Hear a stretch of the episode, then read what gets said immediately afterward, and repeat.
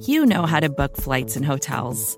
All you're missing is a tool to help you plan that unbelievable travel experience. That's why you need Viator. Book guided tours, excursions, and more in one place. There are over 300,000 travel experiences to choose from, so you can find something for everyone. And Viator offers free cancellation and 24 7 customer support for worry free travel. Download the Viator app now and use code Viator10 for 10% off your first booking in the app. Find travel experiences for you. Do more with Viator.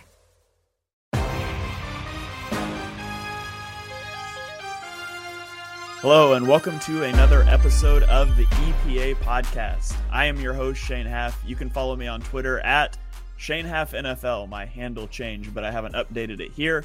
Uh, since I lost the blue check mark, I thought I might as well change the name anyways. Uh, I am joined today not by Victor. Uh, Victor is busy with a bunch of other stuff, but I brought in Jonny Page. You guys have been asking on Twitter for a long time for Jonny and I to do some draft content together. So uh, obviously, if you haven't been checking out the BGN draft show that I've been hosting, go check those out. But we're bringing Jonny in today. He's gonna. We haven't talked ratings very much. Uh, we sort of agreed to stay away from each other's rankings for a little bit, and then we could just hash it all out on a podcast. So, Jonny, welcome to the show. Uh, how are you doing today? Good start. Left myself on mute. Yes, I'm good. This is probably my first, saying to you off my first draft podcast in a long time. So I used to be a draft guy. Then I went away when Bleeding Green sort of picked me up, and I've become sort of more team specific. So I'd say I'm quite unique on Twitter in terms of draft content, not in an arrogant way, just simply because I only really do the draft for two different reasons.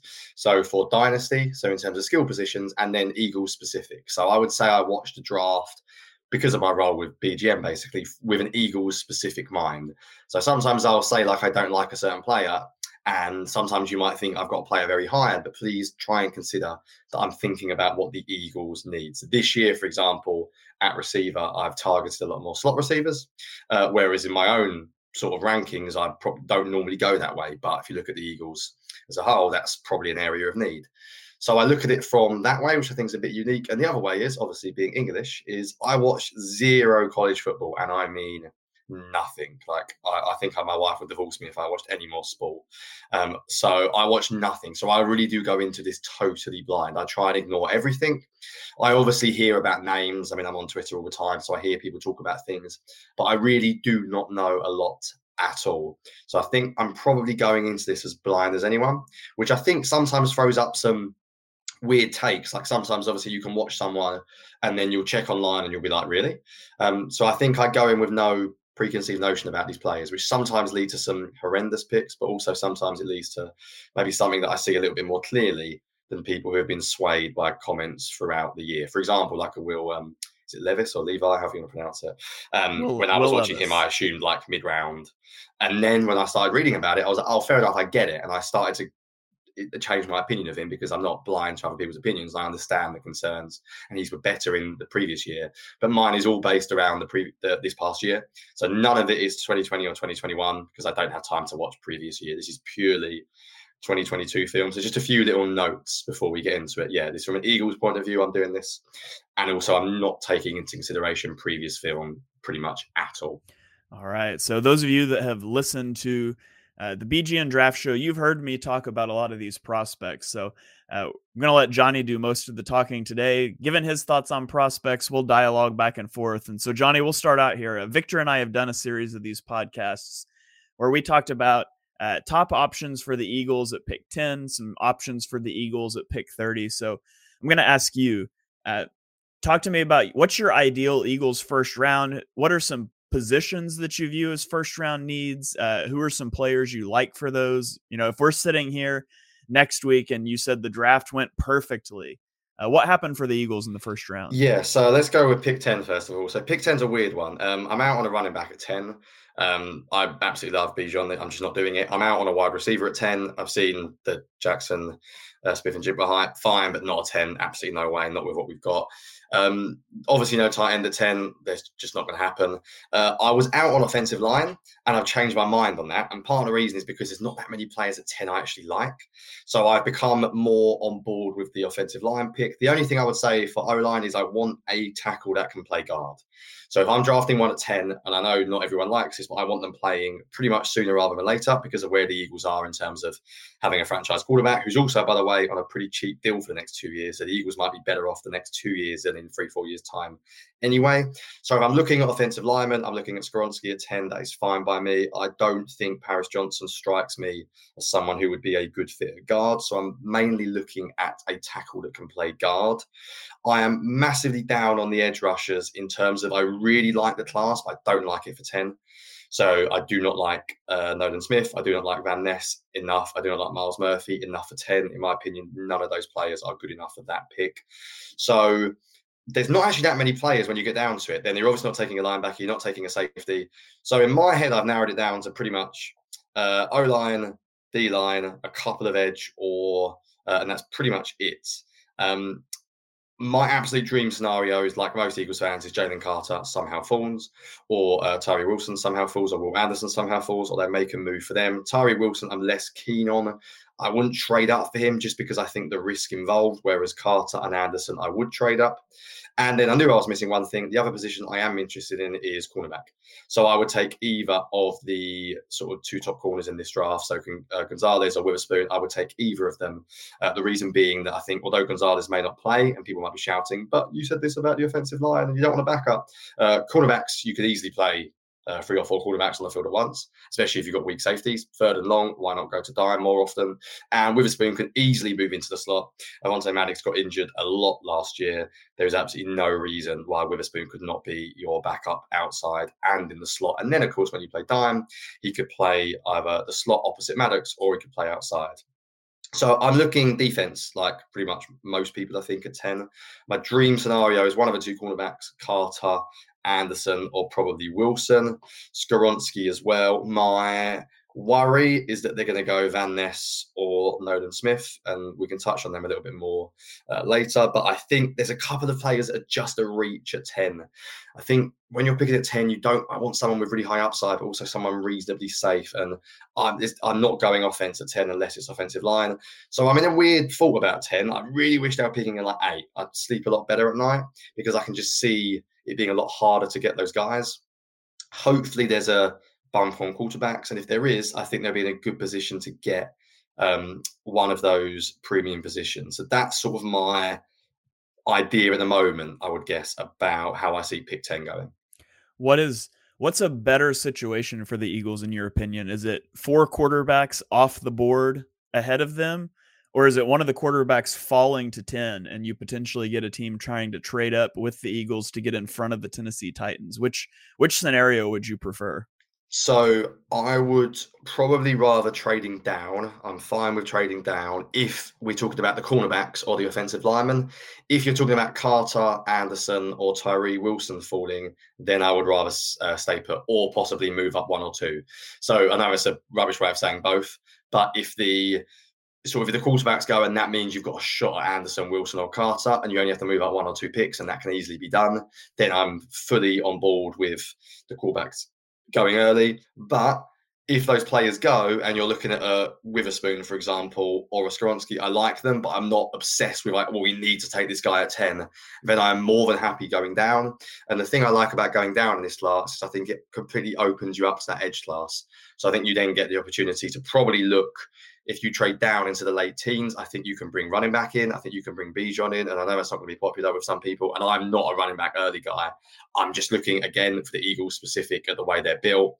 And I think that once you get into the late teens, then you start looking at maybe Jackson Smith-Njigba, but I think he's a volume wide receiver and we won't really have the volume here. But then I think you open it up to Bijan. I think you open it up to Myles Murphy, uh, Nolan Smith, and Lucas Van Ness. And I think you can even open it up to some of the other cornerbacks. Uh, there is one guy I really, really, really want to mention because I think most people would say he's the guy I am most, or how do you put it, the highest on of any Eagles fan I know. And I'm going to say that I'm going to pronounce his name wrong, but that is, is it Chancey or Cansey? Which guy? Yeah, you can oh, tell I don't live in America. I don't listen to a lot of pronunciations on these guys, so I read a lot. Um, yeah, he is a guy that I would shock people when I say I would take him at 10 and people are going to throw stuff at the screen and abuse me. But uh, and again, remember, I'm looking at this from an Eagles point of view. So I think the Eagles have got starting defensive linemen. I think they've got a starting four down front. I think they've got a backup defensive tackle. I think they've even got backup edge players. So they do not need a starting player. But what they're missing massively is they're going to miss interior pass rush. And I literally think you could say to um, oh, I forgot it again. Kancey, Chancey, Kancey. Kancey, there we go. Right, pretend it's a C. I would say to Kancey, don't even plan early down. I know he's small. See how that goes. Figure that out in the future. He's third and long. You stick him at three technique next to Milton Williams, and you say just rush the quarterback, and you can go Sweat, Williams, uh, Kancey, and Reddick, and then you can figure it out from there. But I just think he is so, so, so explosive. If I'm another team who needs to start a defensive tackle, there's no way I'm taking him at 10. I'm not even considering it. But I think the Eagles are really going to miss Hargrave's uh, push from the interior. He excelled on third down. Jordan Davis is not going to be a pass rushing, and he did not show any of that last year. So he doesn't even count as a third down option, really. Fletcher Cox is not the same guy he was rushing the quarterback. So you've got one. You've got Milton Williams currently. And obviously, there are other linemen you could take, but I failed to mention him.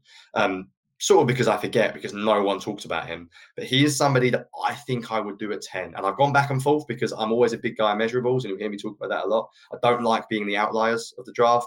When they drafted Donnell Pumphrey years ago, I basically tweeted straight away. And I'm not saying, oh, look, I was right. Because Ben Solak, I know, I loved him and he was someone that I looked up to. But I, you, you have to look at measurables. You have to look at size.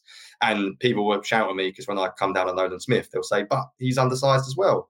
Um, I just think sometimes I look at measurables and sometimes I go against it. And he's one that I'm willing to take the risk because I think his fit is exactly what the Eagles are going to miss from losing Hargrave. Only on third down. I'm not saying draft him and stick him there on first and 10. I think you have to see if he can do that. But worst case scenario is, again, I'm looking at the Eagles competing for two years. Worst case scenario is you sit, stick him there on third and long and you let him rush. And I think he's a really, really good fit um, for that role. Yeah, it, it, you bring up an interesting point about measurables and how to take that into account. And we talked about this a bit on the BGN draft show, but to me, if a guy plays in the SEC, which is the highest level of competition, and his size isn't a concern there, I'm not willing to totally look the other way, but it's just not as big a deal to me. You mentioned Nolan Smith, and yeah, he's very small for an edge, but he played in the SEC and he was a tremendous run defender in the SEC.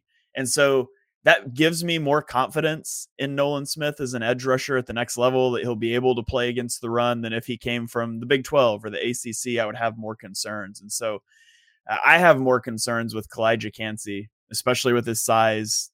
You know, if he went and did that at Alabama, at Georgia, somewhere, I would be a little less concerned. But uh, I would definitely not be uh, very excited about him at 10. Now, if you were to take him down at 30, I, I would be totally fine with it. But I, I think we're a little different in, in how we view him. Uh, let me ask you about another guy specifically here. Uh, did you get a chance to watch Brian Branch uh, yes, from Alabama? I did. Um, right, what are your so thoughts on Branch? I would probably take him at 30. Um, I like him. And again, I'm not going to go into huge scouting reports here because I think a lot of people probably listening know a lot about these players. So I'm, again, trying to stick from an Eagle specific. To me, he's one of the safest guys in the draft. Um, I love Jimmy Ward coming out. Absolutely loved him a few years ago, and I think I thought I got that wrong, but I think I got it right now in hindsight. Um, he reminds me of that style of player. So just reliable in everything he does. You can see the instincts. You can see the ability to play in coverage. He's a three-year starter at Alabama. You know what Nick Saban does down there.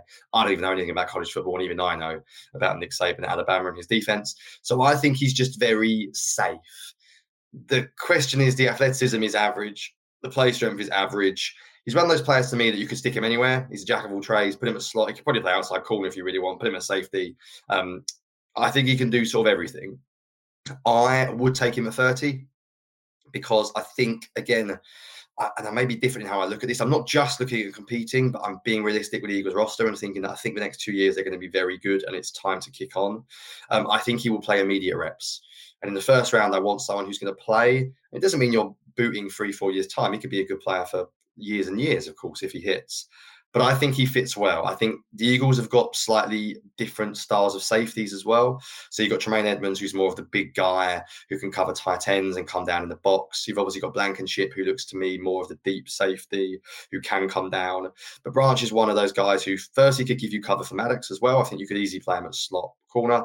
To me, he basically does the um, Chauncey Gardner Johnson role in a different style of way of doing it.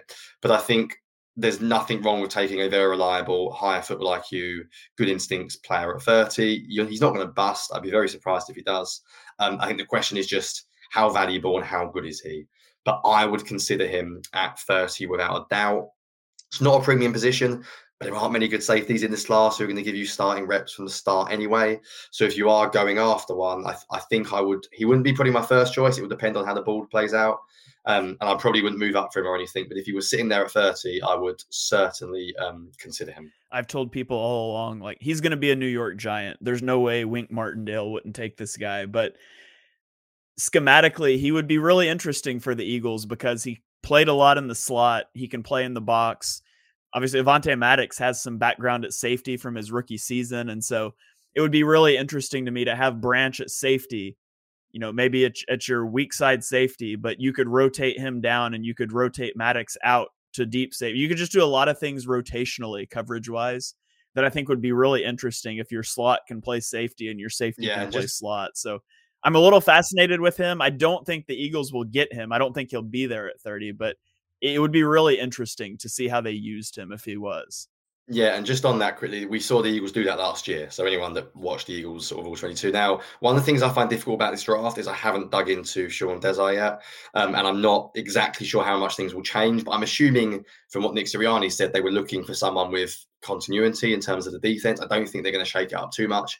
So, assuming that they do uh, play a lot of sort of quarters cover forward, whatever you want to call it, and um, drop in their safety and cornerback in terms of rotation, like they did last year. So, we saw snaps where they play sort of cover free invert and Maddox would sprint back and be the deep safety. Um, again, it's not really how good he is there, is that he can just do it. When you're flipping positions, you're not expecting someone to be mm. elite all positions. That's pretty much impossible. Impossible. I also don't think there's many safeties in this class who are that versatile. So, with that in mind, if you do want a safety who can do that, there is not many. I think maybe Quan Martin, who's actually my number two, who I'd look at a second. I think he can possibly do that and there was one other that I quite liked, um, possibly Sydney Brown as well, who's I think my third safety. And the reason why I rank them one, two, three, um, and there'll be more on this when I put it out for BGN, is mainly because of the roles they do. I think all three of them can play that role where they can cover the slot and play safety. And for me, I'm more in, interested in that than say a Antonio Johnson, who I don't really see as that type of a player. I think see more of a box safety, and I think Tremaine Edmunds is good enough this year. So I wouldn't be take, spending a high pick on Johnson, whereas I might be more willing to spend spend one on like a Martin or a Sydney Brown for the reasons that I've just outlined there. All right, so the Eagles go cornerback or offensive lineman at ten, uh, and they're coming back up on the clock at thirty. Uh, who are you hoping is there at 30? Who are some of your late first round guys that you have circled that you would love to see the Eagles come away with? Yes, I mean there's there's loads here. I am, and so I'll talk through a lot of different positions here just because I can go through quickly. Um, tight end is something I am massively high on. Um, anyone that's followed me for a while knows that I'm a huge believer of 12 personnel. I believe it's a massively underrated uh, personnel grouping in the league, and the reason why teams don't do it is not, and I think people get this wrong, is not because it's not as successful as 11 personnel, it's because there are far better receivers than there are tight ends. So, of course, teams line up with 11 personnel more. If you want to do 12 personnel right, you need two tight ends who can block and who can catch. And that is nearly impossible. Most teams have one receiving tight end, one blocking tight end. Then when you get in 12 personnel, uh, teams just go uh, basic or nickel against you because they treat your receiving tight end as a wide receiver and you don't get the benefit. If you go full 12 personnel with two really good tight ends that are versatile, it is a defensive nightmare because if you're going to play nickel, we're going to run the ball, and especially with Eagles running game. So at 30, there's actually loads of tight ends I'd consider. Um, I would, uh, Michael Mayer, we spoke about uh, off air. I really, really like him. I think he's as safe as there is in this class. He's my tight end one. I would absolutely take him at 30 your guy, Darnell Washington, I wouldn't be a huge fan of. He's my tight end four, but I would still take him at 30. Kincaid, absolutely. Musgrave, again, not the biggest fan, but would t- take him. Um, so tight end is is easily for me a position they could take at 30. Um, I think any of my sort of tier two wide receivers, it's not my favorite position to go early because I think there's some guys in t- my sort of tier three that I like, like a Tyler Scott, Marvin Mims, Jonathan Mingo, and even Tank Dell, who's a bit of a draft crush of mine despite the size. Uh, Quentin Johnston's got up and downs, but I could easily consider him. Zay Flowers, Jalin Hyatt. Although I have Jordan Addison ranked highly, I see him more as a volume guy. So there's a part of me that wants something a little bit more explosive. So tight end, wide receiver, I would be fine with. Defensive line, um, Mazi Smith is a weird one. It doesn't get mentioned very much. I know he's a bit of a nose tackle, so I don't think they'd want to add him, but I'm not it's been one year, but I'm a little bit concerned about some of Jordan Davis' play down the end. And um, I really, really liked Mazi Smith's tape. Like I thought he was seriously good. So I would absolutely consider people like him. Uh, Bryan Bresee, if he's still there, of course, but I doubt he will be. Edge, we can maybe get into a little bit more. Um, but any of those three, if they do drop, which I don't think is impossible, maybe Van Ness, a Smith, or a Murphy, they're there or thereabouts. Linebacker, I'm not sure any of them I like enough to go first, so I'd probably pass there. And then cornerback, um, I'll be interested in Banks, Porter, or Forbes. Although Forbes terrifies me because of the size and length. Um, I would also consider them. I think they're in a pretty good place at 30, to be honest. Um, we've already mentioned Brian Branch. I think they've got a number of good options. I wouldn't even write off, and they won't do this, but I wouldn't even be distraught if they took like a um, Gibbs at running back either. Um, he's not going to play 50 snaps a game, but the Eagles are in a luxury position where they're really good, and he will give them about as explosive reps as anyone in the draft. So I think 30 I feel really good about, 10 less so, because I think there's a good chance they'll reach for somebody at 10. Whereas at 30, I think they might be able to sit there and see who falls into their lap. But I think there'll be a player that can be good and help them contribute early on um, at 30. Uh, so yeah, there's a load of names there, but that's sort of how I'm looking at it currently.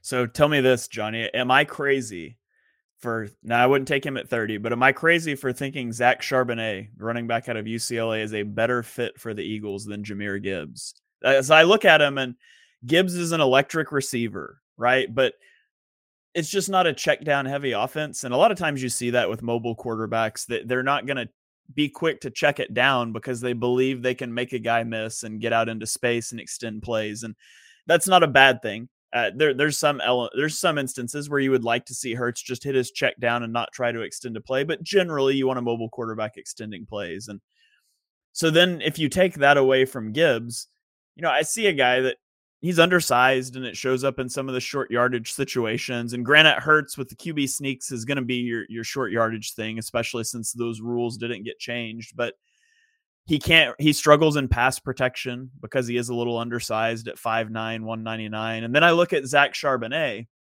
and I see a you know a powerful guy who's kind of that one cut runner that he hits his gap and he falls forward and he's not a great receiver, but he's got fine hands like his checkdowns. He just doesn't run a lot of routes. And uh, I think he's a better pass protector. So I, I, there's a lot of people that are really on board with the Eagles taking Gibbs at 30. But I look at it and I say, man, I would much rather have Zach Charbonnet in the second round. I just think he's a better fit for the Eagles. Just out of interest, where do you have Charbonnet on your board? Can you remember? He is number 38 on my big board. I've got a second wow. round grade on him. So I am I am higher on him than consensus, but uh yeah, I've got a second round grade on him. I wouldn't take him at 30. I think that's a little I I just generally wouldn't want to take a running back in the first round. Now Bijan in the teens or later is a different discussion. I would do that in a heartbeat, but uh, yeah, I would love Charbonnet in the Eagles offense. I think he would be a great fit. Right. Well, Charbonnet's my guy. So if I'm playing Dynasty, I mean, I'm targeting 102, 103. I really, really like him. I think he's gone under the radar because people see him as like a big guy. Like what I find weird is that people don't seem to like him, and then people like to like um, Roschon or Roschon Johnson, um, which for me, Johnson just does not have the speed to be a starting running back, and I like him.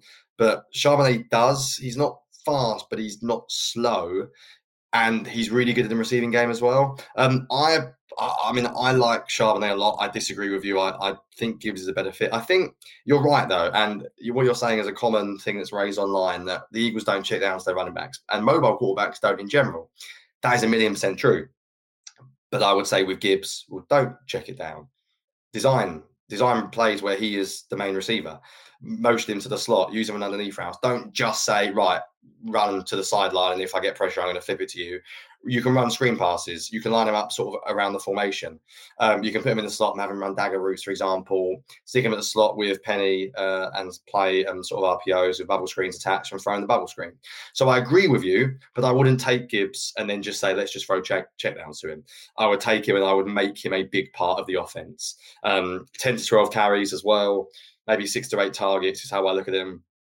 Normally, I like bigger backs because I think size is just massively underrated in running backs. And as I say, someone who plays a lot of dynasty, um, every, pretty much everyone in a dynasty game talks about weight all the time because someone like a Tyjae Spears, for example, who's got such a fun profile. The fact is, those people just rarely end up as feature backs in the league. And I really like Spears.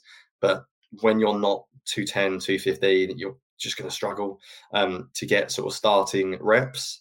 So I really, really like Charbonnet. If they could get him on the, in the second, I think that'd be perfect because you could rotate him with Penny, and then next year he could take over. Um, but I think Gibbs would be the guy the Eagles like the most, and I get exactly what you're saying about Charbonnet, and I think he is a better player. I just think Gibbs is a really, really good fit for what they want to do. And the way I look at this Eagles offense is they want players who create explosive plays for minimal touches. Because if Hurts throws the ball 40 times a game, and hopefully he doesn't because of how good the running game is, but if he's throwing 40 times a game, AJ Brown might get 10, DeVonta Smith might get eight, Goedert might get eight. And then you're looking at where to go next. And the odds are the next guy is not going to get more than five or six. So you want that next guy to be explosive with it. And I think Gibbs is probably I know you could look at um, De'Von Achane, but I would take Gibbs as the most explosive player on a small touch count. Um, what I think a, re- a, reasonable argument would be would say, why go Gibbs? Why not just go Zay Flowers?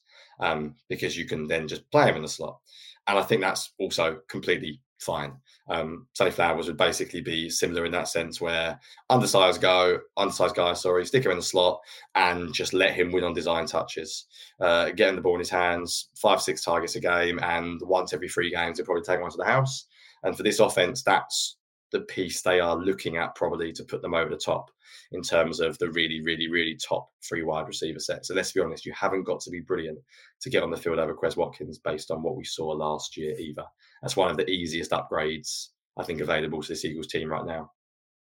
Yeah, absolutely. And I feel like they have to walk away either upgrading tight end two or wide receiver three. Like you don't have to do both, but if you at least upgrade one of those positions, you feel a lot better uh, about how the offense looks. And you know, you can't have.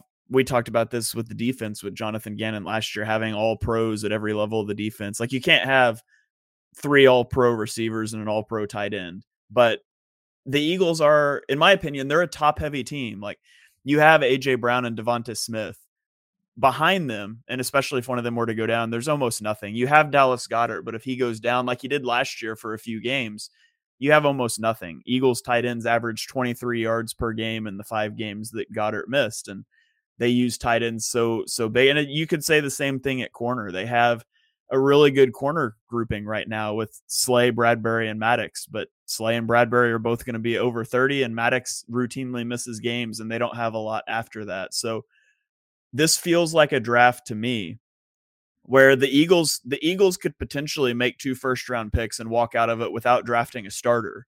But that doesn't mean they're not going to be very important players for the team, for the depth and you know, in the case of a cornerback, maybe they don't play until somebody gets injured and then it becomes hugely important. So I do think Eagles fans might be unsatisfied, you know, through the first four or five, six games of the season with how much they're seeing the rookies play.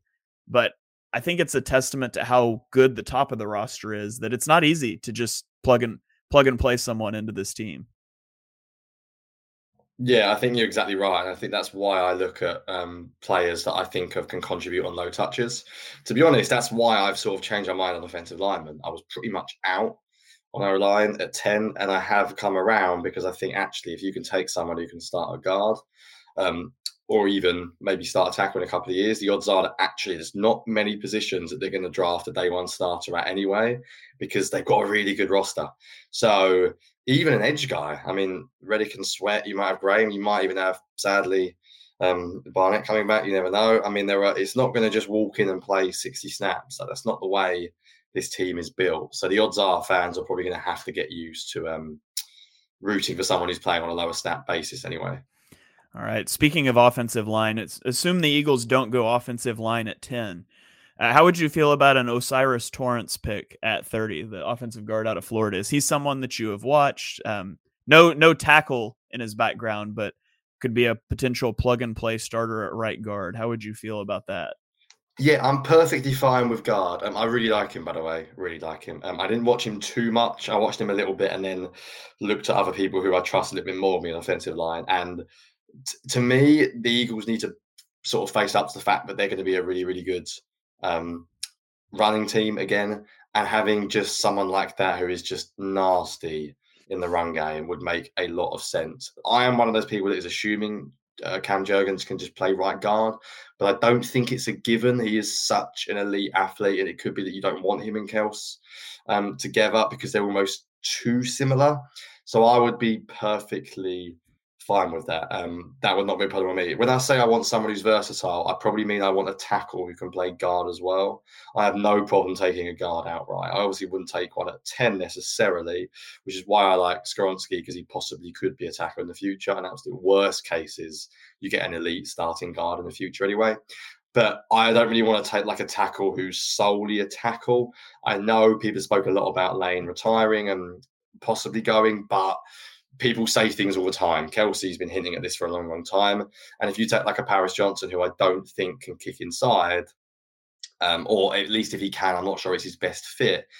Are you really going to uh, like it if, for example, he only plays as a backup if Lane and Mailata play the next three years? It's just a little bit of a odd pick in many ways. If I'm t- basically if I'm taking a tackle, I want to play guard. If I'm taking a guard, I'm fine with it.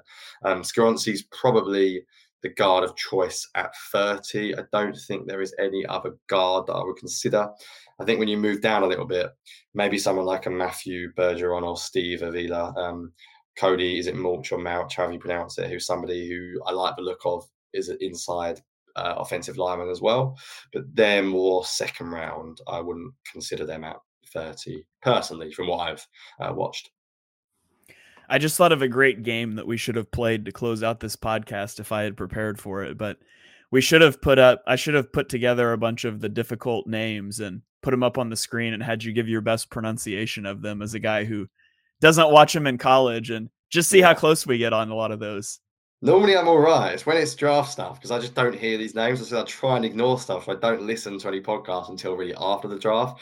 So I've literally just typed them and I'm reading them and I'm like, what is and obviously English American, a few different pronunciations. So yeah, normally I'm not this bad when it's Eagles players because I've heard them pronounced so many times. But apologies, listeners, if I'm getting probably one every two names uh, horrendously wrong.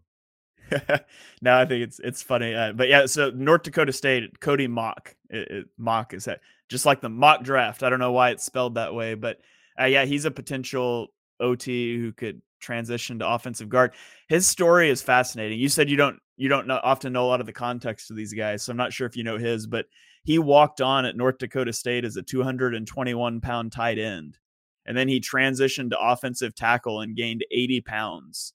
Uh, in that transition process to offensive tackle. So he's a guy that's tremendously athletic because he was actually a tight end. Um, kind of the Jason Peters yeah. story there, I guess, a little bit. You see the long haired guy who looks like everyone sort of laughs at him with memes on Twitter because he looks like his teeth are missing. And is that him? Yeah, he's got he. So he's I th- I think it was this part might be, not be true, but I feel like I remember reading that he played hockey and he lost his two front teeth playing hockey. Yeah, I think I know. He lost his him, two yeah. front teeth. I'm not sure. I'm not positive that it is from hockey, but yeah, if you are listening here on on the BGN radio feed, and obviously uh, give us five star rating and review. Make sure you're subscribed to the podcast go online and Google Cody Mauch smile, and there's some funny some funny pictures out there. So.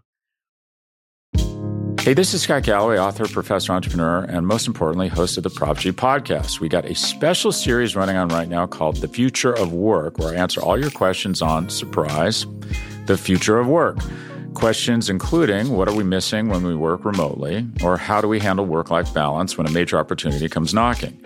From the provocative to the technical, we're offering insights you won't want to miss. So tune in to the future of work, a Prop G Pod special sponsored by Canva. You can find it on the Prop G Pod wherever you get your podcasts.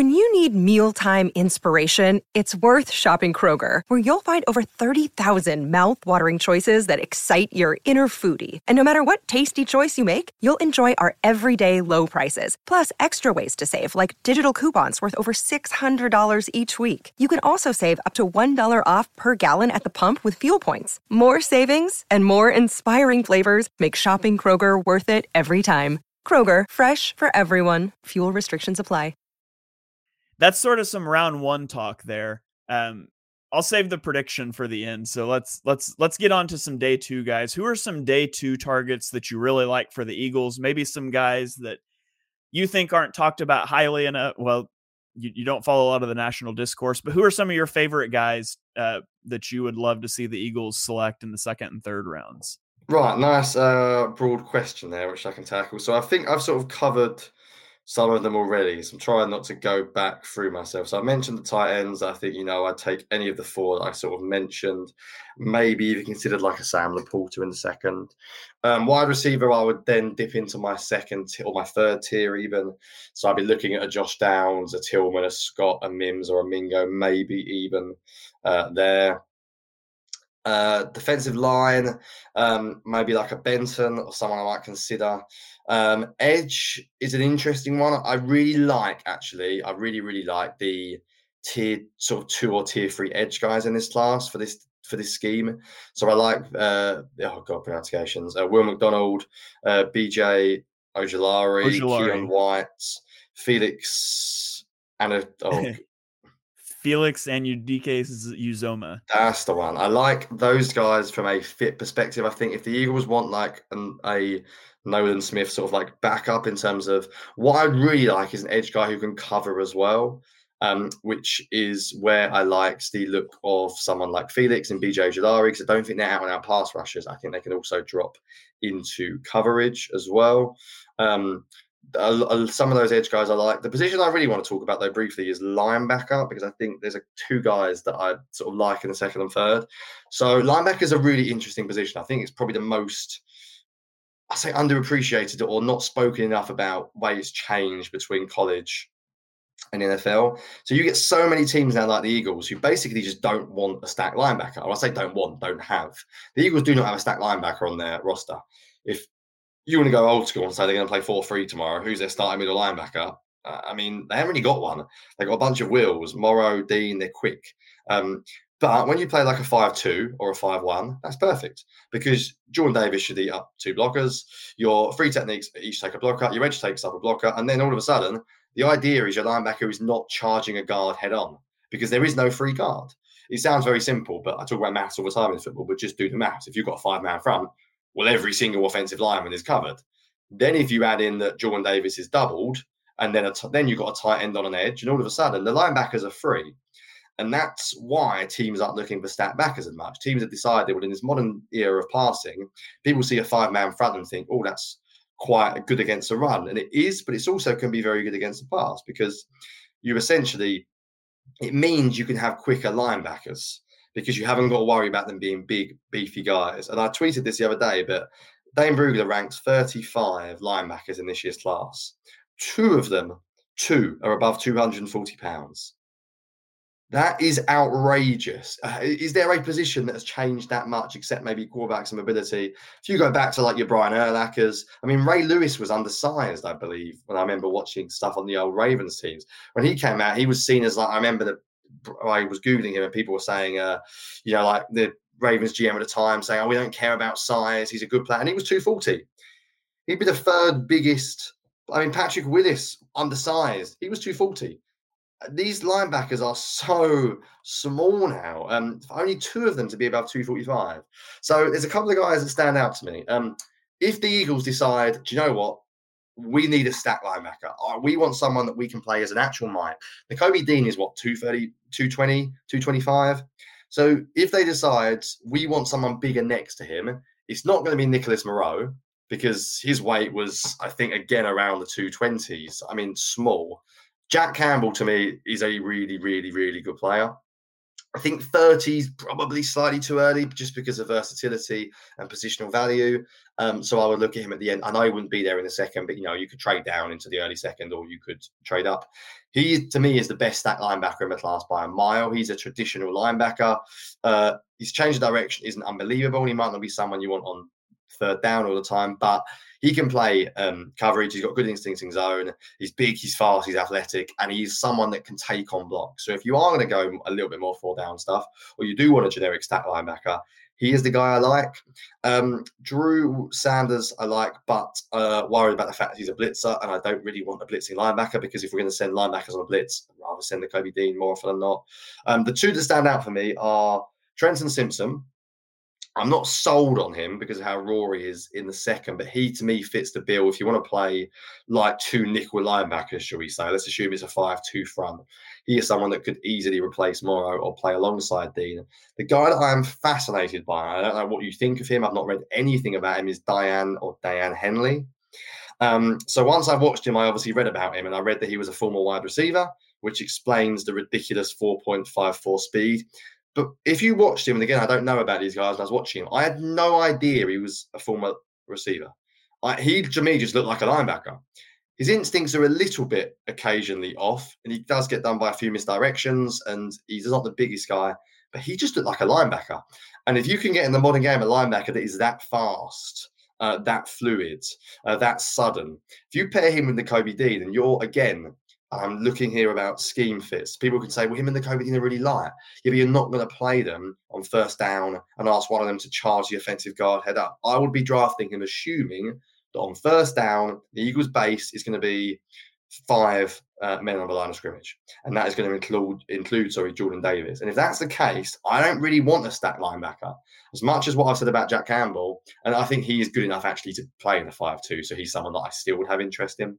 Um, but I want someone quick. I want someone who shoots gaps. I don't care about going head to head with a guard because they shouldn't be going head to head with a guard. Because if you're two of your defensive tackles or your nose tackle aren't taking the guard away, then what is the five man front doing? So I want someone that flies, flies around, shoots gaps, is instinctive, is quick. And Henley just looked good. I mean, I didn't have him as like a second round because he's just so raw and he's older as well. I think I remember reading he'll be 24 this year. But to me, he would just be such a good fit. Um, if the Eagles wanted to uh, play sort of similar to last year. And this may surprise listeners because he's undersized, Henley. He's not as big as him. But when I watched him, he looked a bit like TJ Edwards from last year.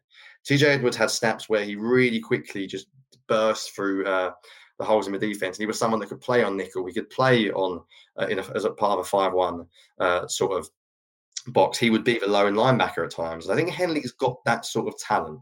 So Henley is a really, really interesting guy to me. Um, there's barely any stack linebackers. Like if you're not, I watched him deliberately because he was the only other big guy, Noah Sewell, who was literally the only guy above 240, and he, I had him as like a fifth round grade. I mean, he's not going to play anything except run downs on early down. So if you want your stack guy, you better go and get Jack Campbell but they're so hard to get these days, those types of linebackers. So that's why teams are going more heavy defensive line as a front. So I would look very carefully at Henley. And Simpson also intrigues me on a similar uh, note. There's just something about Henley. I, I, might be completely wrong, and I only have a third round grade. I'm not that high on him. It's not like I'm saying take him at 30 or take him at the second. Um, he just looked to me like the sort of modern day linebacker that teams are after. And I think the way the Eagles, I think, again, I'm projecting here how they're going to use their defensive line. I think they want linebackers that can excel in space, linebackers that can excel when they're kept clean. They don't need to worry about a guy who's going to charge on old school, blow up the offensive guard. Uh, that's not really the way this Eagles team are built at the moment, anyway, because that's the whole point of Jordan Davis. That's the whole point of the five man front. We are not the only team doing this at all. This is very, very common now because teams don't want 250 pound linebackers out there because it's just too difficult to defend the pass in the modern game. So, because you want these smaller linebackers, in order to prevent teams just running over you, you're going heavy defensive line, smaller linebackers. That's the way the game is going at the moment. And I think Henley uh, Simpson fit the bill really well for that type of player. Yeah. Uh, Daiyan Henley, surprisingly, for a guy that's six foot, 225 pounds, it's 14th percentile height, fifth percentile weight. He was a wide receiver, like you said, but he tackles really well. That was one of the things that surprised me. You would expect a guy that light that used to play offense to not be a good tackler, but he only had a 5.2% missed tackle rate in 2022. And like you mentioned, there there's concerns about him in the running game, but theoretically, that should be less of an issue for the way the Eagles deploy their defense, especially on run downs. And last year there was a there was a difference. Like the Eagles would play odd fronts on rundowns and even fronts on passing downs a lot of times, and you can't.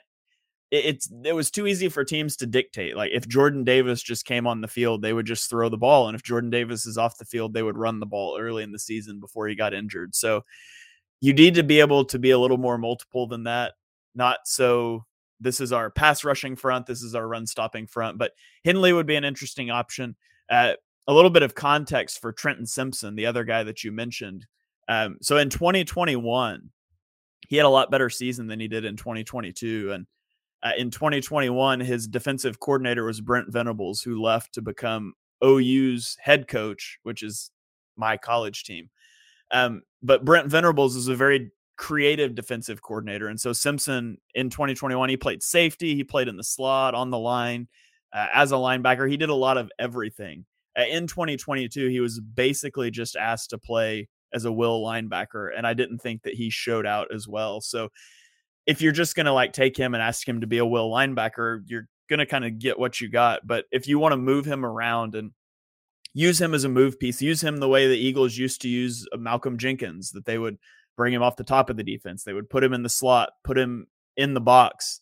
I think that's your best usage of Trenton Simpson. Also, by the way, a guy that I think Wink Martindale would like. I keep sniping these guys that I want for the Eagles with the Giants when I do mock drafts because I just like the fit because he loves guys that he can put everywhere and blitz. And I think Simpson is one of those guys as well. So he's an interesting piece that I would be, it would be fun to see how Desai would use him if he would use him creatively like that. Yeah, and just on that, I think linebacker is a massively underrated. And it's funny how fans embody their team a lot of teams, a lot of fans of other teams will be talking about how we need a linebacker. We've got Nakobe Dean, who, let's be honest, didn't play very much his rookie year for whatever reason. Um, and then we've got Nicholas Morrow, who I actually quite liked when I watched him. But then you look around and there's not a great deal uh, else. And a lot of a lot of fans of teams will be saying that's a huge need, but we sort of embody the Eagles' philosophy, which is ah, it's only a linebacker. What's the worst that can happen? But the but the truth is, we lost a very very good linebacker in TJ Edwards last year, and um, they are going to need another player there. So I would not be opposed at all to looking around the second, third round. Um, and yeah, Henley's probably my sort of guy I'm keeping an eye on. And again, I, I do really like Jack Campbell. I'm just not sure that's how the Eagles want to use them. Uh, but there we go. Yeah, Christian Ellis, Shaun Bradley, Davion Taylor, just some of the names the Eagles have at linebacker, and we can play that that same game at wide receiver too, by the way. Yeah. Obviously they signed they signed a free agent wide receiver, but Britton Covey, Devon Allen, Greg Ward, Tyrie Cleveland, yeah. like the back end of the roster, it's it's the back end of a roster. And and Eagles fans are guilty too of and, and I'm guilty of this. You think, well, the Eagles need a better wide receiver three.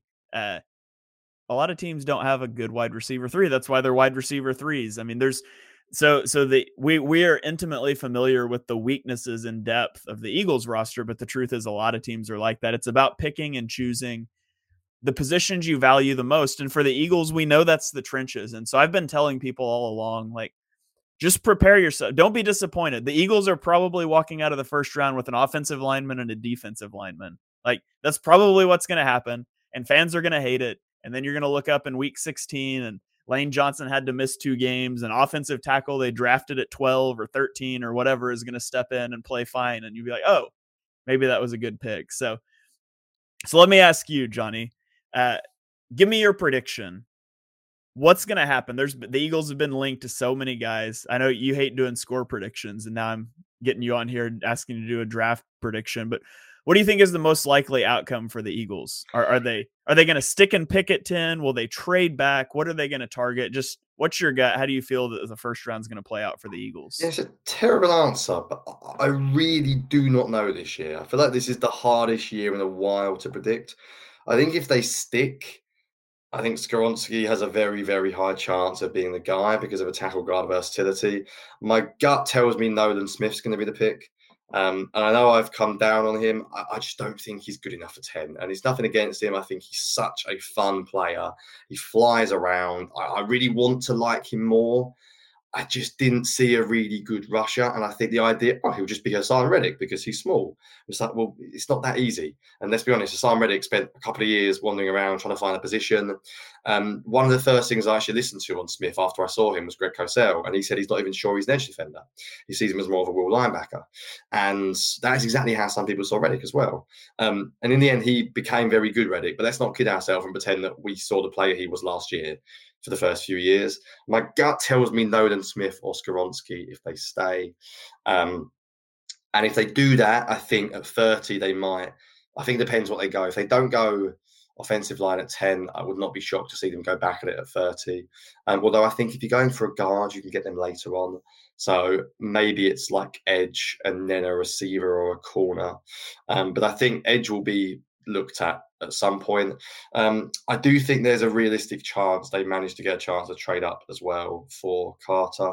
But if I had to put money on it now, I would say Nolan Smith or Lucas Van Ness at 30. I think they'll like the way Van Ness plays, although he's not as versatile as Nolan Smith uh, and he's not maybe as good as a scheme fit. I just think he's the kind of guy you can just give 25 snaps to and just say, you see that tackle that's really tired because he's been defending Haason Reddick all game. Just go and smash into him for about four times in the quarter, and then by the time he has to go and play Reddick, he's sort of tired. I feel like he'd be perfect for that. Just like wind him up, ball rush merchant, just go. Um, I think Smith, Van Ness, Oskaronski, if they stay at 10. 30, I'm, I mean, you could go anywhere. I think Branch, cornerback, edge, defensive line, offensive line, receiver, tight end. Like uh, my, my, gut tells me they'll they will come away with a pass rusher at some point. So if it's not a 10, I think you could see a Murphy or Ojulari or a Will McDonald at 30. Um, I think it'll be offensive line, defensive line, or edge at 10 or 30. That's my gut. As much as I'd like a cornerback, I'd like a receiver.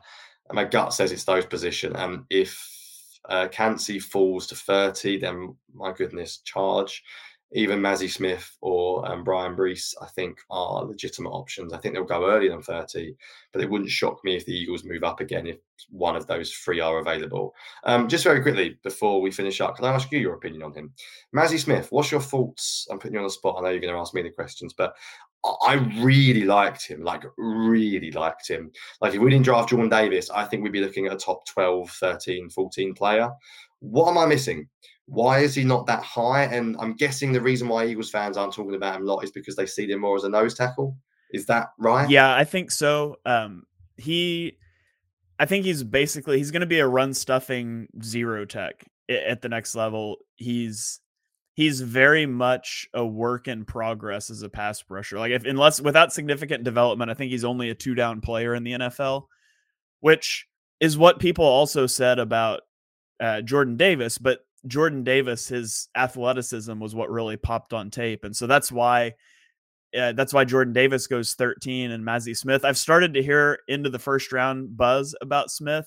I, I have an early third round grade on him. He was my 64th overall player. Um, he's a super powerful guy. Like as a run defender, he he's gonna be about, in my opinion, what Jordan Davis is just with Jordan Davis, I think there was a projection to pass rushing because of the athleticism.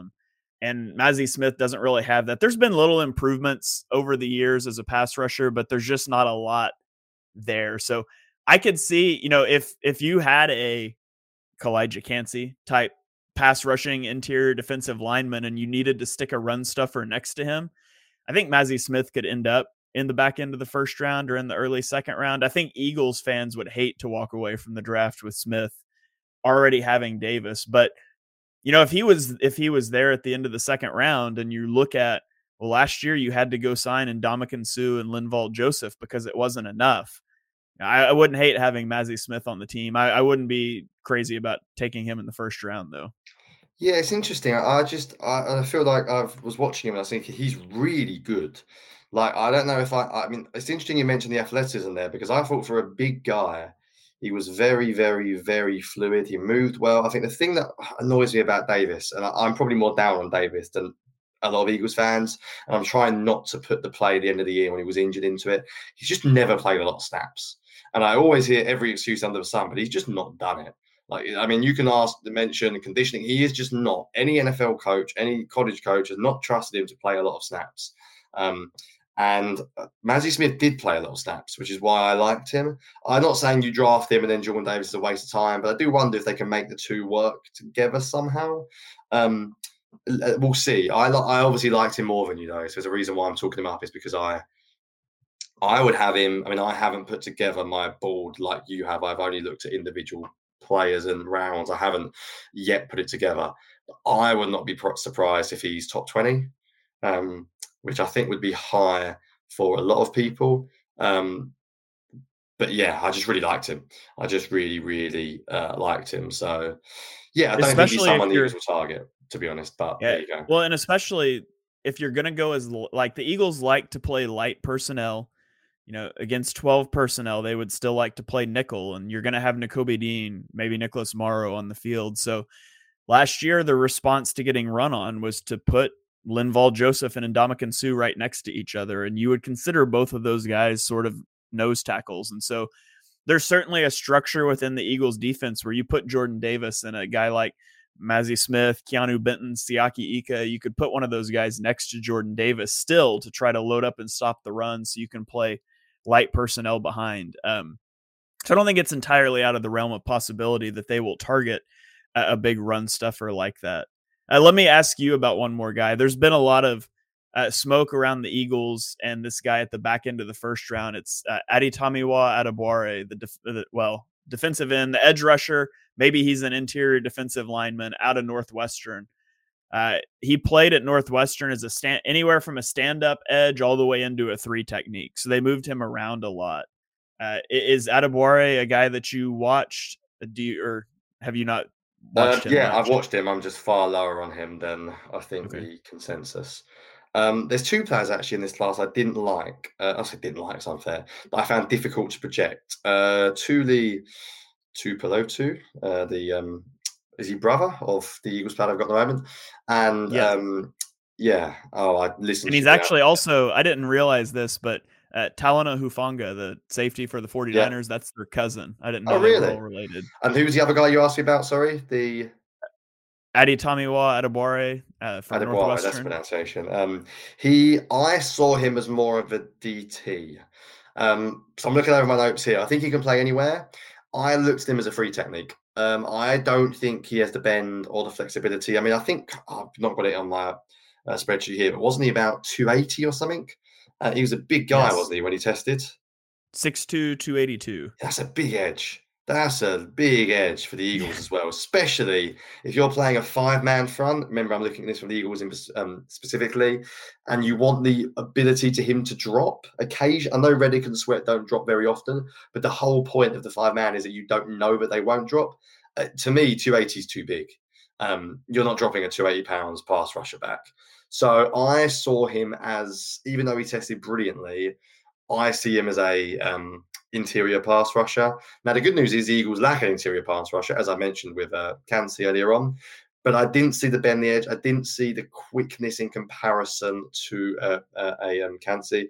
I'll be honest, I had him down in the second, uh, possibly sneaking. I won't go there, but for the Eagles, I had him below Benton, below Mazi Smith, below Bryan Bresee, below Kancey and Carter.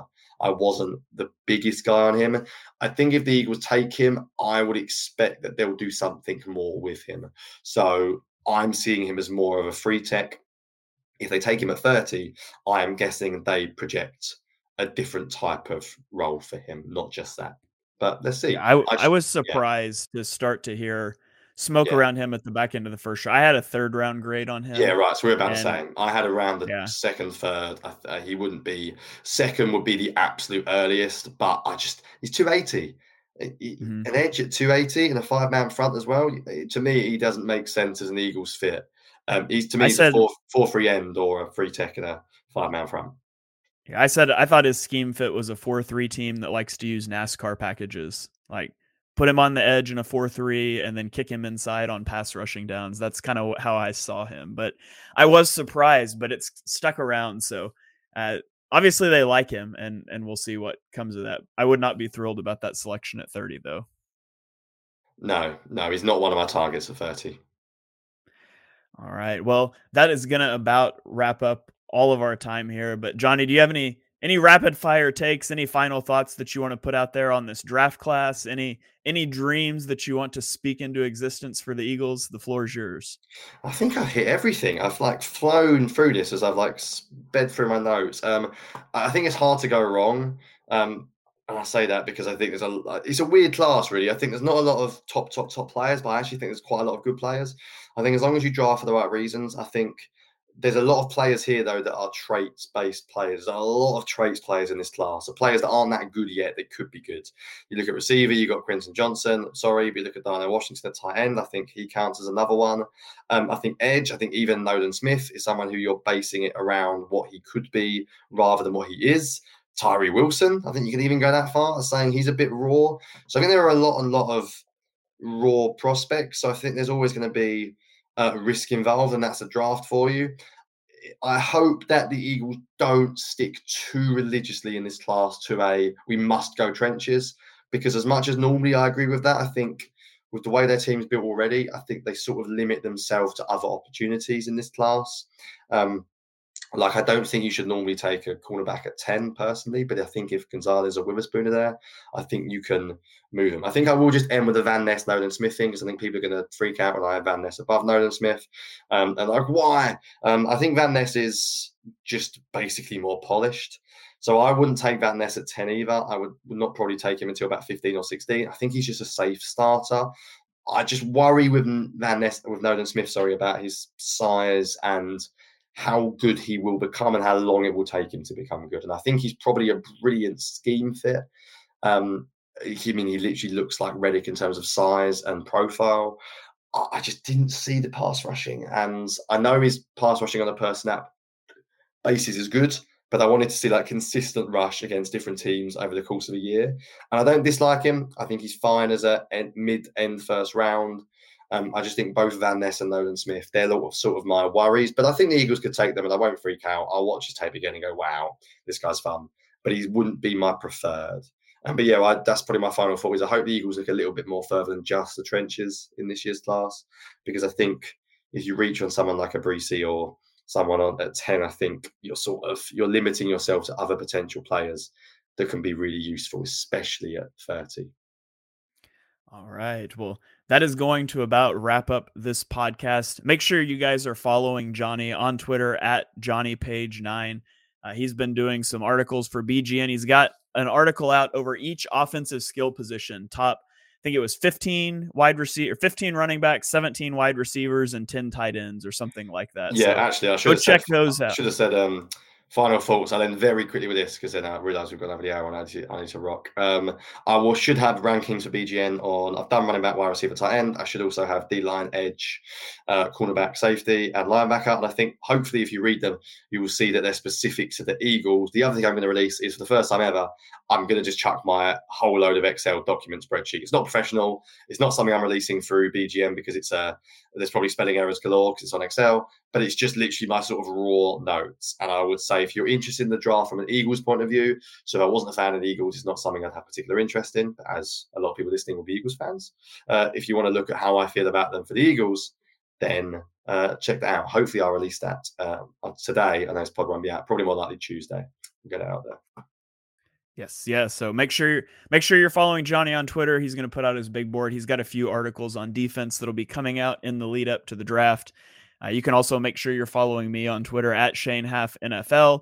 Uh, I will have a My Guys podcast with uh, Chris and Mark out later this week. arguing about the guys that we see differently. And then keep it tuned to the BGN feed for all of the draft reaction and breakdown that'll be posted all throughout the weekend and into next week. So wherever you're listening, please make sure you like, review, subscribe. If you're watching on YouTube, be sure you subscribe to the YouTube channel. And we will see you guys next time on the EPA podcast.